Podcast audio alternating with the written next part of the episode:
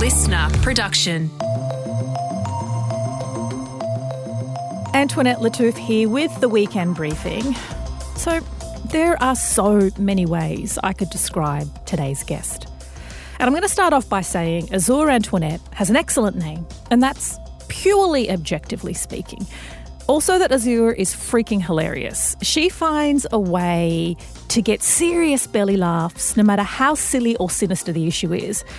She's pretty new to Australian audiences. Azure is African American and moved to Australia a couple of years ago from the LA. Why did she move? Well, there are a couple of reasons which usually don't go hand in hand, like she moved for her Aussie love, but also because the Ku Klux Klan drove her out of her house. Azure is a Grammy considered poet, a corporate crisis fixer, a speaker, a global ambassador for people living with multiple sclerosis, and best of all, she is also the co host of a new podcast called The Antoinettes, which has just launched.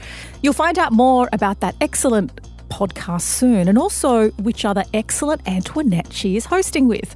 Later in the show, we'll be giving you the weekend list. That's where my producer Helen and I recommend what to see, watch, do, eat, listen to everything in between, and we'll also reflect on some of our briefing listener recommendations. We love hearing from you. We love trying out your recommendations, so please do keep those coming. But first, here is my chat with Azure Antoinette.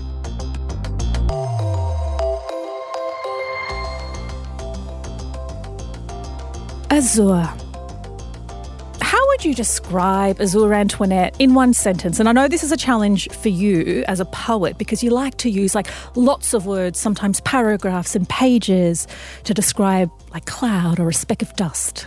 Oh, thank you. Thank you so much for having me. And just in the first, I don't know, second, the first seconds of us talking, you have already been just so pleasant and accosting and and it is uh, how would I describe myself in one line uh, without going into a diatribe about clouds, which I would like to say on the record I have never done. Well, that's something for you to look into. Oh. You're welcome for the inspiration. Oh, bless. Um, I call myself the unconference speaker or the party.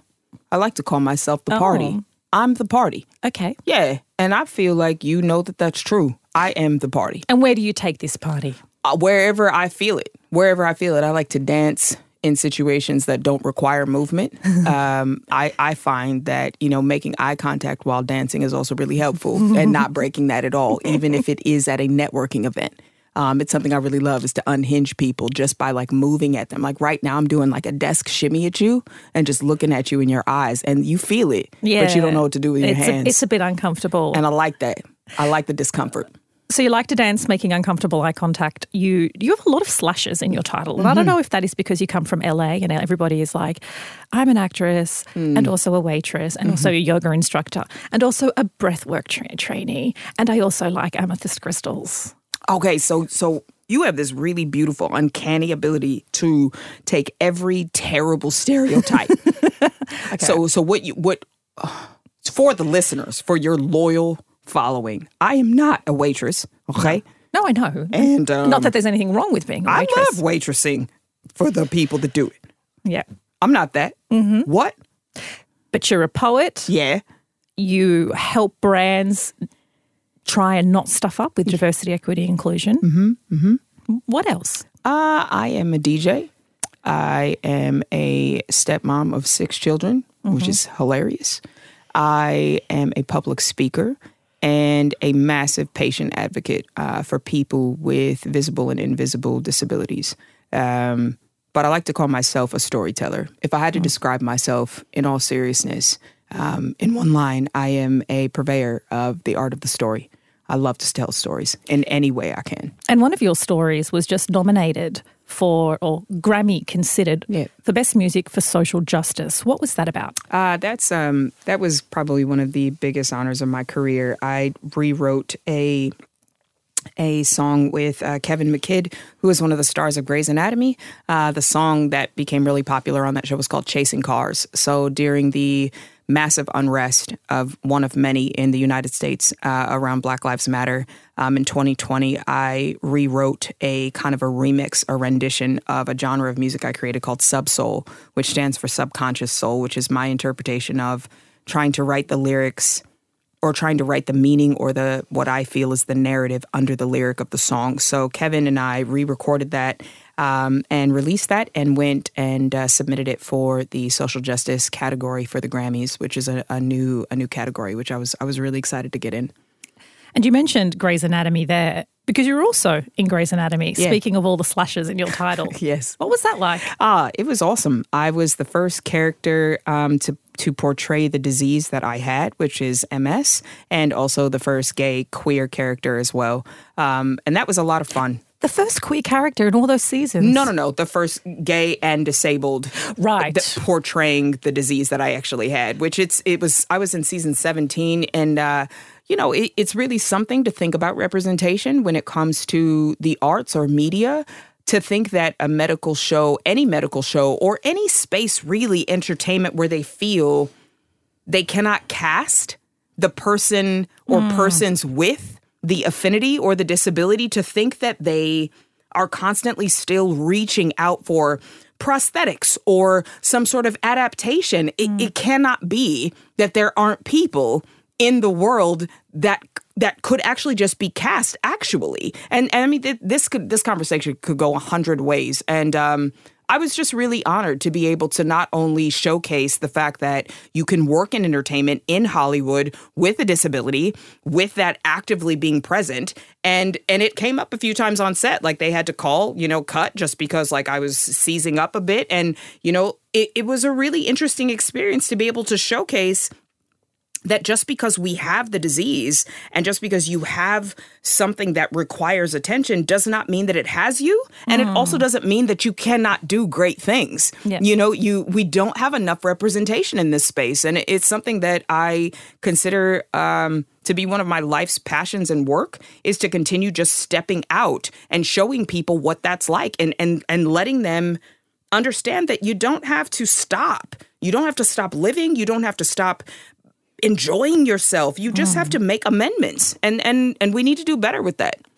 Obviously, your the setting is a medical show. As you say, you had an episode. Yeah. So in that environment, I'm assuming Yeah. they were pretty well equipped to respond to whatever it was your symptoms were at the time. Yeah. What's your understanding, speaking to other disability advocates, of you know we want that representation. You're seeing it more on streaming, but do they make the space for it? Is it inclusive? Are those sets inclusive and responsive to what working with people with disability might look like? You know, the thing about it is that we, those of us in the community, those of us that that are carrying either a visible or an invisible disability, my disease is incurable. So the concept that I want to talk about that every day is I, I do not want to discuss it. Um, they made plenty of concession. Um, my right hand was there, and Cindy's worked with me for years, and so it was actually really very funny to be surrounded by all of this beautiful medical equipment. I was I'm in a MRI or a CAT scan machine, and um, my arm starts popping up like on the table, you know, and it's just it's I call MS like a very it's like an unruly house guest more than anything.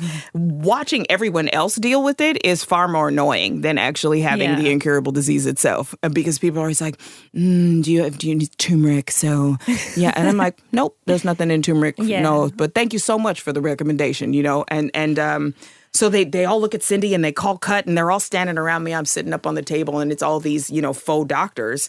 And they were like, Are you okay? And do we need to cut? And I was like, I forget that none of you guys are actually doctors. Like and they all fall out laughing in that weird like corporate stress laugh. They're like, Yeah. oh, she's so But you know what? Grey's Anatomy has a lot to answer for because they're all fake, obviously, faux doctors, but also hot doctors. Oh, yeah. And so I was in hospital a couple of months ago for a pretty routine procedure, but Mm-hmm. which went a little wrong. And so I wake up at one point and I lift up my, in the um, middle of the night, and I lift up my blanket and there's blood everywhere. Sure. And I'm like, okay, this is not what it's meant to be. So I call the nurse, she presses the emergency button, and then all these doctors run in.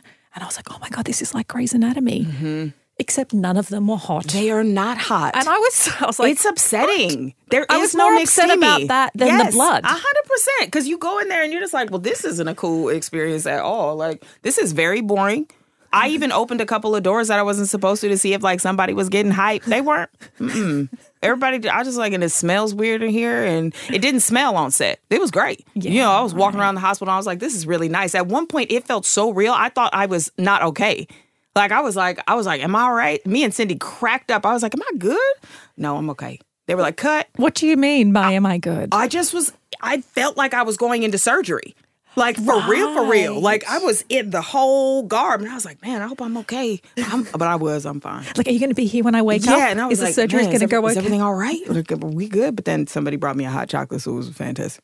Yeah. So you're obviously a poet, and I want to know what it was like when you told either your careers advisor or your mom, and you were like, you know, I've really considered my options, and poet is where I landed. Yeah. Well, um, my mom hung up on me. Uh, she'll, uh, she's retired. She's a white collar crime and environmental tort litigator. Yeah.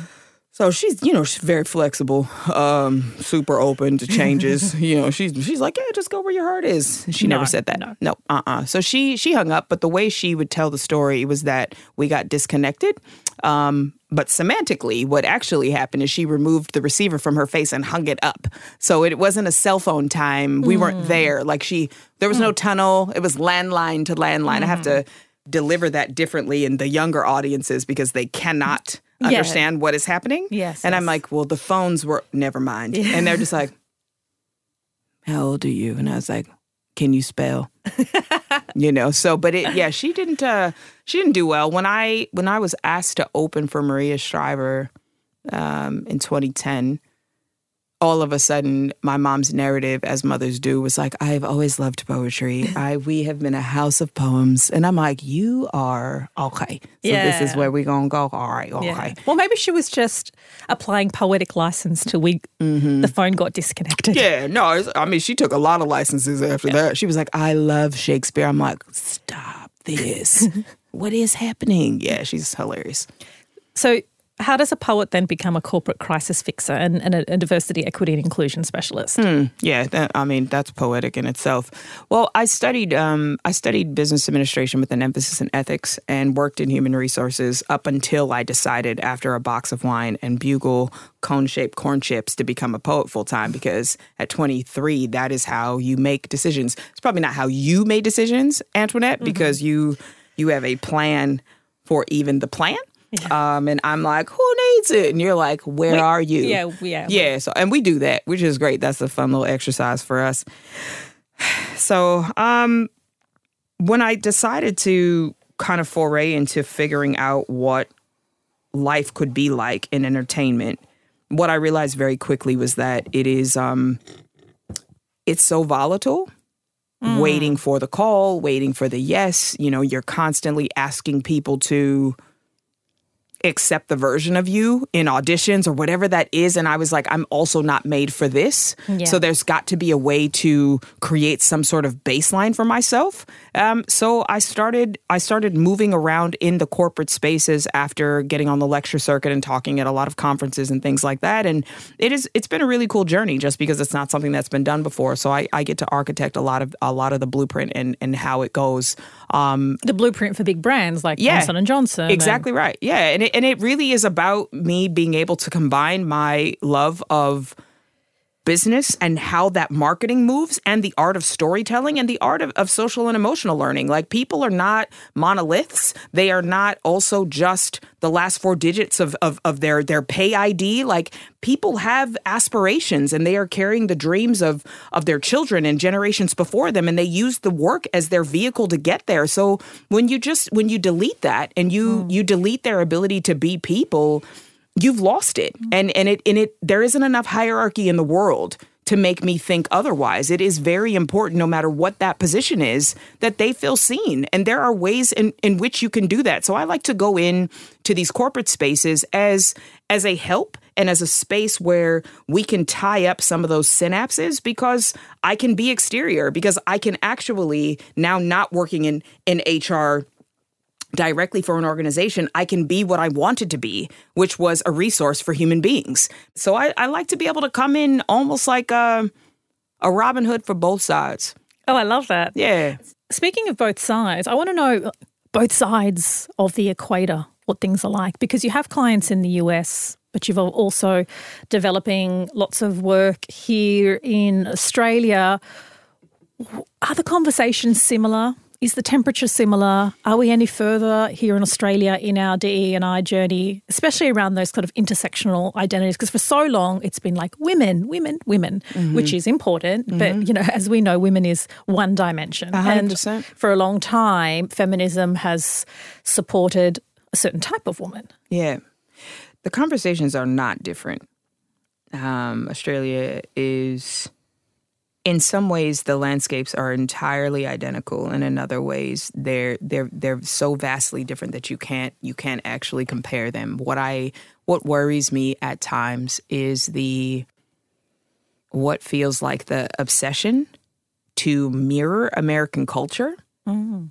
Um, in in what ways do you see that? Well being here um, for the decision on the referendum was deafening just because I could feel all of the different energies and, and I had sat in so many different conversations listening to for and against, but watching the watching real time the hurt of people devastated by those results.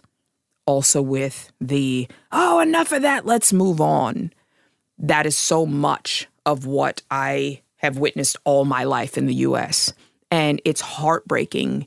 It's heartbreaking when you break it down just the, to the very basics, when you see the uprise and the, the, the furious response around acknowledgement of country. Yes. You think to yourself, what are you on about? Like, this is not, this is okay there there are so many ways and so many spaces we can talk about change and things that need to get done this is not something to be upset about especially if you if you if you I pride myself on being able to pull the situation down to its lowest basic need. If it is your home, someone walks in, barges in the front door, kicks you out and tells you to stay in the shed and then is like this is this is where i am and don't bring up another thing and you're welcome and you ought to be grateful in no universe mm. there's not one but i could go on and on and on about a supremacist culture i can talk about the archetype of how that works i can talk about how even inside of our own minority communities there is derision there to turn inward on one another versus mm. to come together to go outward for progress. There there's so many spaces that you can occupy here. The thing that I find to be evergreen for me, whether it's being in America or being here, is just feeling um, I feel really forlorn and super torn about the fact that I think I am watching something in repeat. I am watching what I know is is it's not just down the track like it's it's right there. And i that breaks my heart. It really does. I think that um to know that i could live in another country across the world and not fear my life and not fear for my own safety so you feel you feel safer as a, a black woman here oh, in australia i'm a novelty here and, and by black african american black african american black as a as di- yes. separate and distinct from yes. Indigenous Black. And listening, listening to the stories here from Indigenous Australians, Black Australians, I am, um, I am disgusted by that. I am not remotely surprised mm. because of all of the scalable models in the world, and I could go on and on about marketing, and and and, and I really geek out about that stuff. Supremacy and oppression is the most brilliant model of anything I've ever seen. It has never required technology. It does not require anything other than it. It is completely self contained. People talk a lot about dismantling the system. It will never happen, it will never eventuate. And I don't feel macabre or cynical saying that.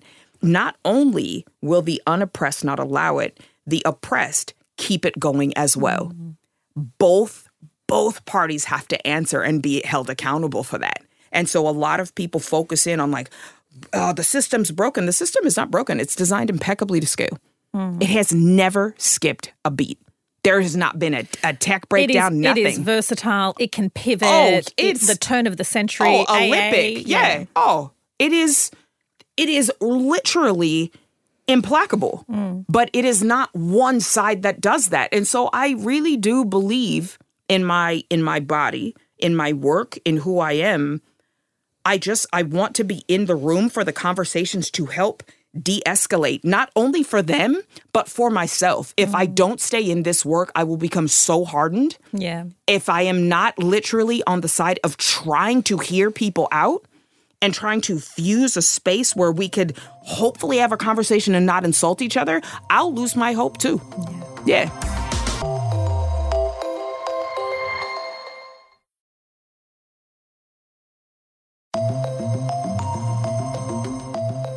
Let's talk about something that brings you a lot of joy hmm. because we know that, as you say, supremacy and in those structures are built and by design they're here to stay and it can be really easy to be overwhelmed and give up and become despondent. Yeah. But you just got married. So let's take a Yeah. moment to talk about that. Yeah. you, while you're in the US, you were like, I'm going to shoot over there with my sexy fiance. Hmm. And by the way, we're going to get married. Yeah. Um, I said to Emma, my fiance, I said to her, I said, it has been a dream of mine since I can remember. I grew up singing. I love music. I've always been a musician first. And um, I said, but I'm not upset, A, that I didn't win the Grammy uh, for social justice, but also I don't want my first one to be for this. I don't want it to be for the fact that I'm constantly having to exclaim that that my life does matter. Mm, I mm. don't I don't want that. I want to be able to be revered for the meritocracy of my talents. Yeah. Just for the artistry, not the trauma in the artistry. Absolutely. And I said, so let's get married. Yeah. In Vegas. And we went to Vegas last year. And we had the best time. And we won, I think, like 70 bucks. And it was hysterical. And then she found out we got free drinks while sitting at the slot machines. And she loves a coupon. She is. And so that was fantastic. And then I got some free cashews uh, that had some just delicious dust on them. And it, it was like a like a sweet, salty vibe. And then I got a whole bag of them. I would I just wouldn't shut up about it. So they gave me an entire set and it was we were both very passionately just pumped. So that was why we decided to go to Vegas. Okay. Cashews and coupons. That's right. Okay. Very romantic. And Emma is Emma Isaacs, the business chick founder, and she runs probably Australia's largest women's business networking. Overachievers much, the two of you? Oh, she you know, I yeah, she I mean, listen, look.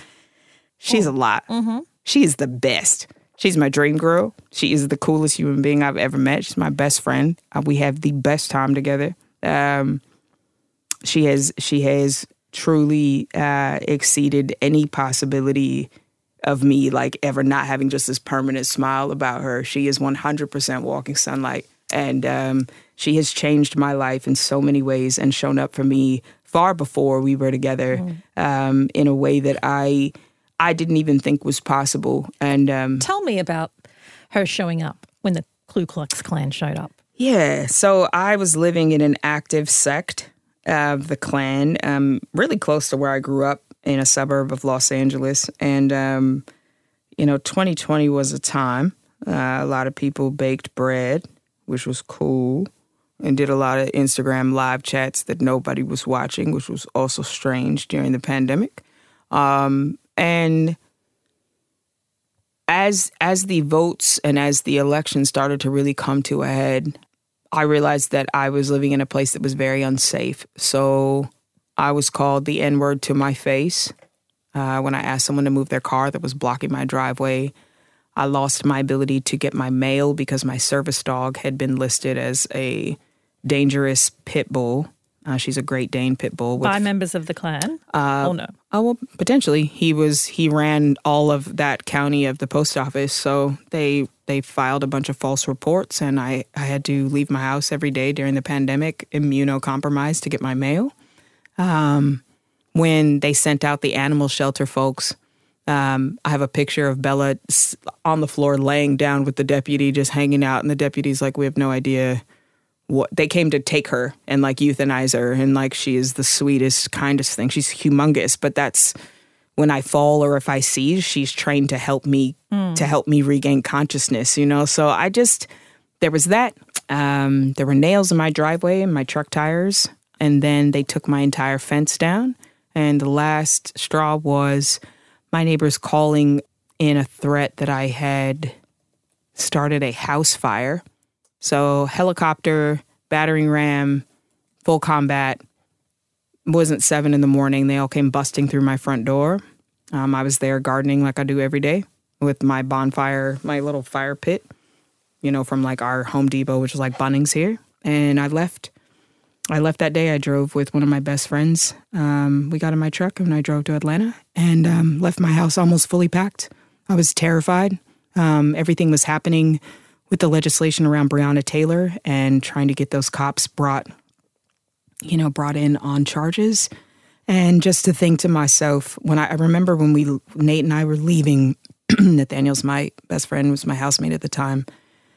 All of my neighbors were just looking out of their windows and it was like a Jordan Peele get out type vibe. And I thought to myself, I have never, I went to university there in that city. I grew up there. And I can remember we, Nate and I went to get our hair cut a couple weeks before this. And this guy was standing in the bed of his truck with a double barrel shotgun next to an ammunition store. And we drove by and he just followed me with, he just followed our car and, and they were all just sitting there hanging out.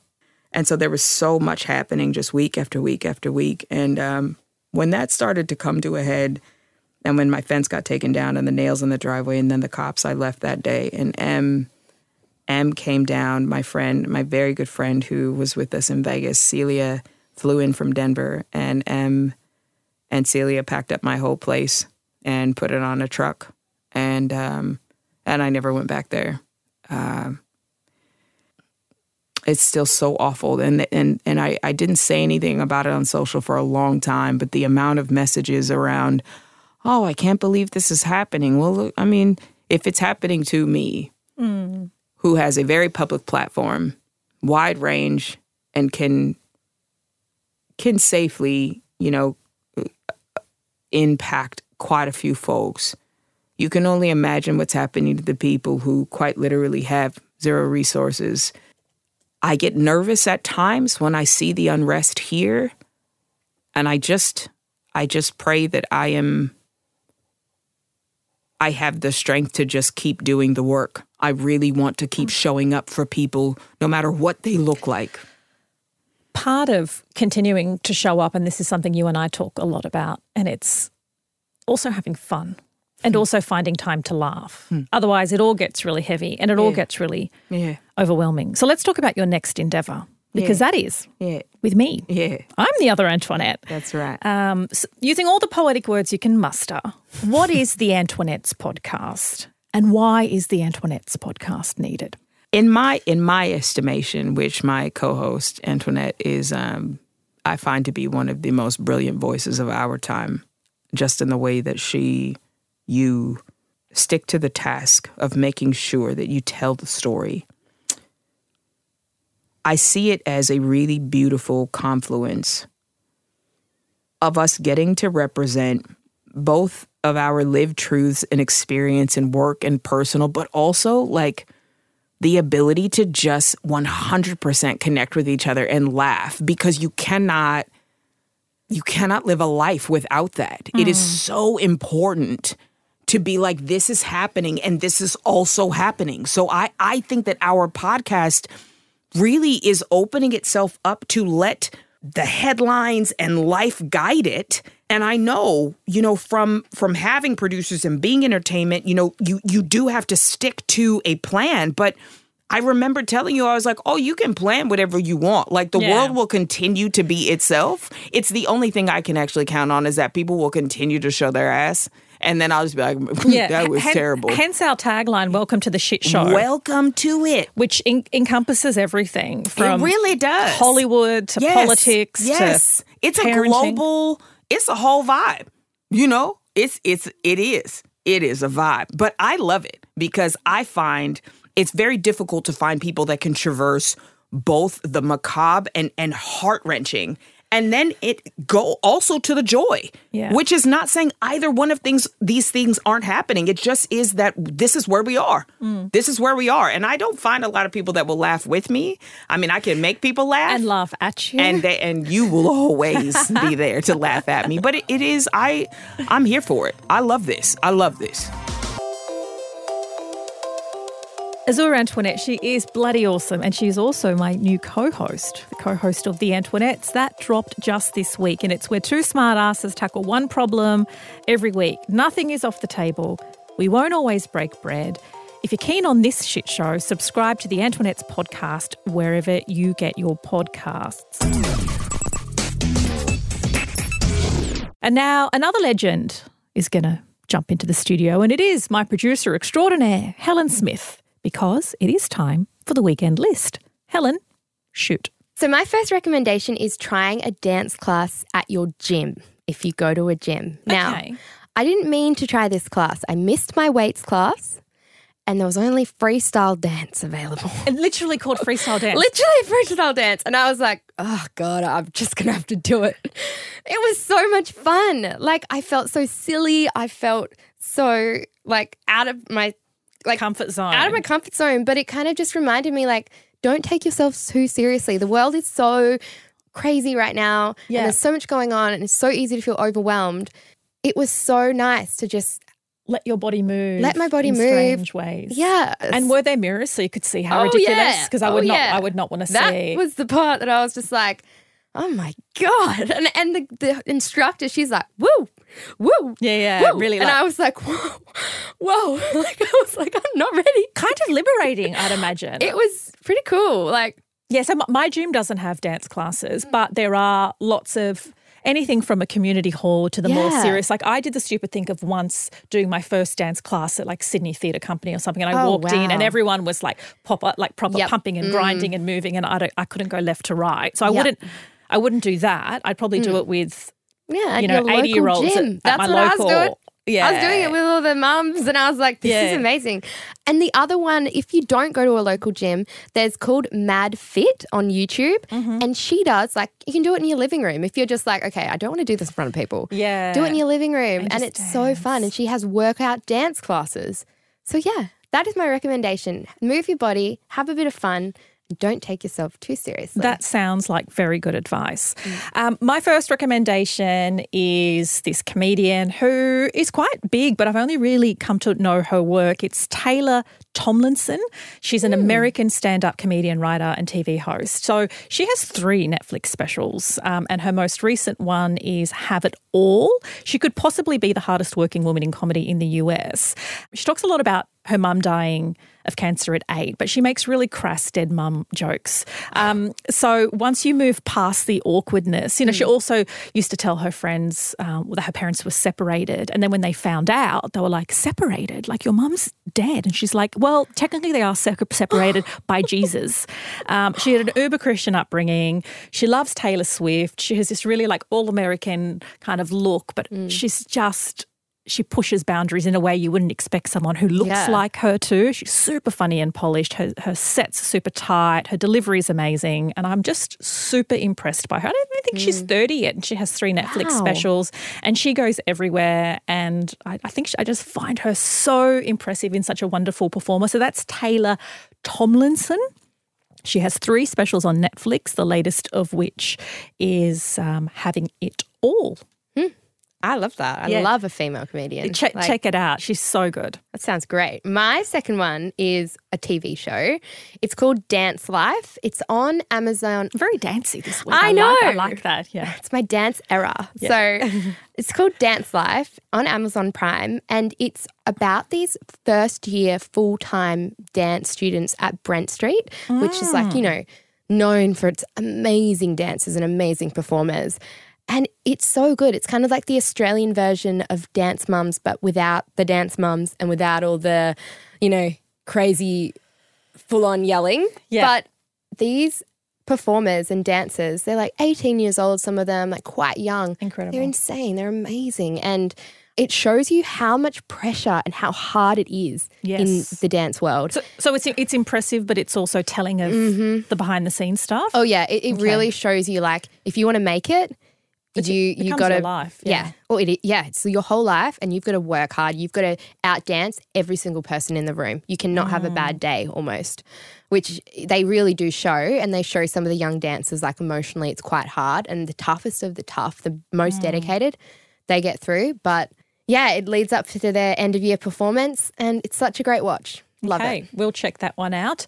Uh, my final recommendation, um, because I don't eat gluten, uh, not because I'm a celiac, but because I'm intolerant, and I'm not going to go into how and why what happens because it's you know awkward bowel conversations. Um, and I really miss burgers because I, I love Mm. burgers, and so I have started having and trying different types of lettuce burgers. And at first, I used to scoff at people who would have lettuce No, burgers, and I'm like, that's just a diet burger. That's not a real burger they're so good. if you depending on you have to get iceberg lettuce because it has to be big enough. You got to wrap it. Come Yeah. on, we're not going to be like. Uh, uh. yeah, you've got yeah, it's got to be a decent amount of lettuce. And anyway, I have been experimenting with all sorts of things inside, and it you know begs the question because sometimes it looks starts to look like a bit of a um, a stir fry. Begs the question: Is the lettuce burger just a, bo- a bogan san choy bao? Mm. Potentially, I know it's Lunar New Year. My answer to that is yes. It is my version of a bogan san choy bao, um, because I start to chop up and put all sorts of things like chicken and stuff, and so, you know sometimes even rice that don't belong in a burger, and I call it my lettuce wait, burger. Well, it started off as a burger, and then sometimes it takes another direction because I'm trying to get Yeah, creative. right, and right. I've realised that what I have instead inadvertently produced is a bogan san choy bao. oh my and I, especially when I put chili sauce on it, I'm like, now it really is a Yeah, that bogan is, like- san choy bao. Yeah, see, I love this. I went. I've actually been having this for the last couple of weeks. Like it's my new fixation meal. Oh, it is. And- yeah, but I'm not putting rice in it. I'm putting like a burger or veggie patty with some cheese and some coleslaw and sauces and stuff. Like mine's more traditional burger style without the rice and Without and the bogan Chinese Yeah. New Year, Yeah. Lunar New Year appropriation. Fair enough. But that is it for this week. Thank you so much for being with us and tuning in. It's always a pleasure. If you want more of the weekend briefing, you can find us on the LiSTNR app. You can download the LiSTNR app in the App Store and you can follow us there. Otherwise, you can follow or subscribe wherever you get your podcasts from. And why not give us a rating and a review for the fabulous interview with Azure Antoinette? And FYI, you can review and rate every episode. Catch you next week.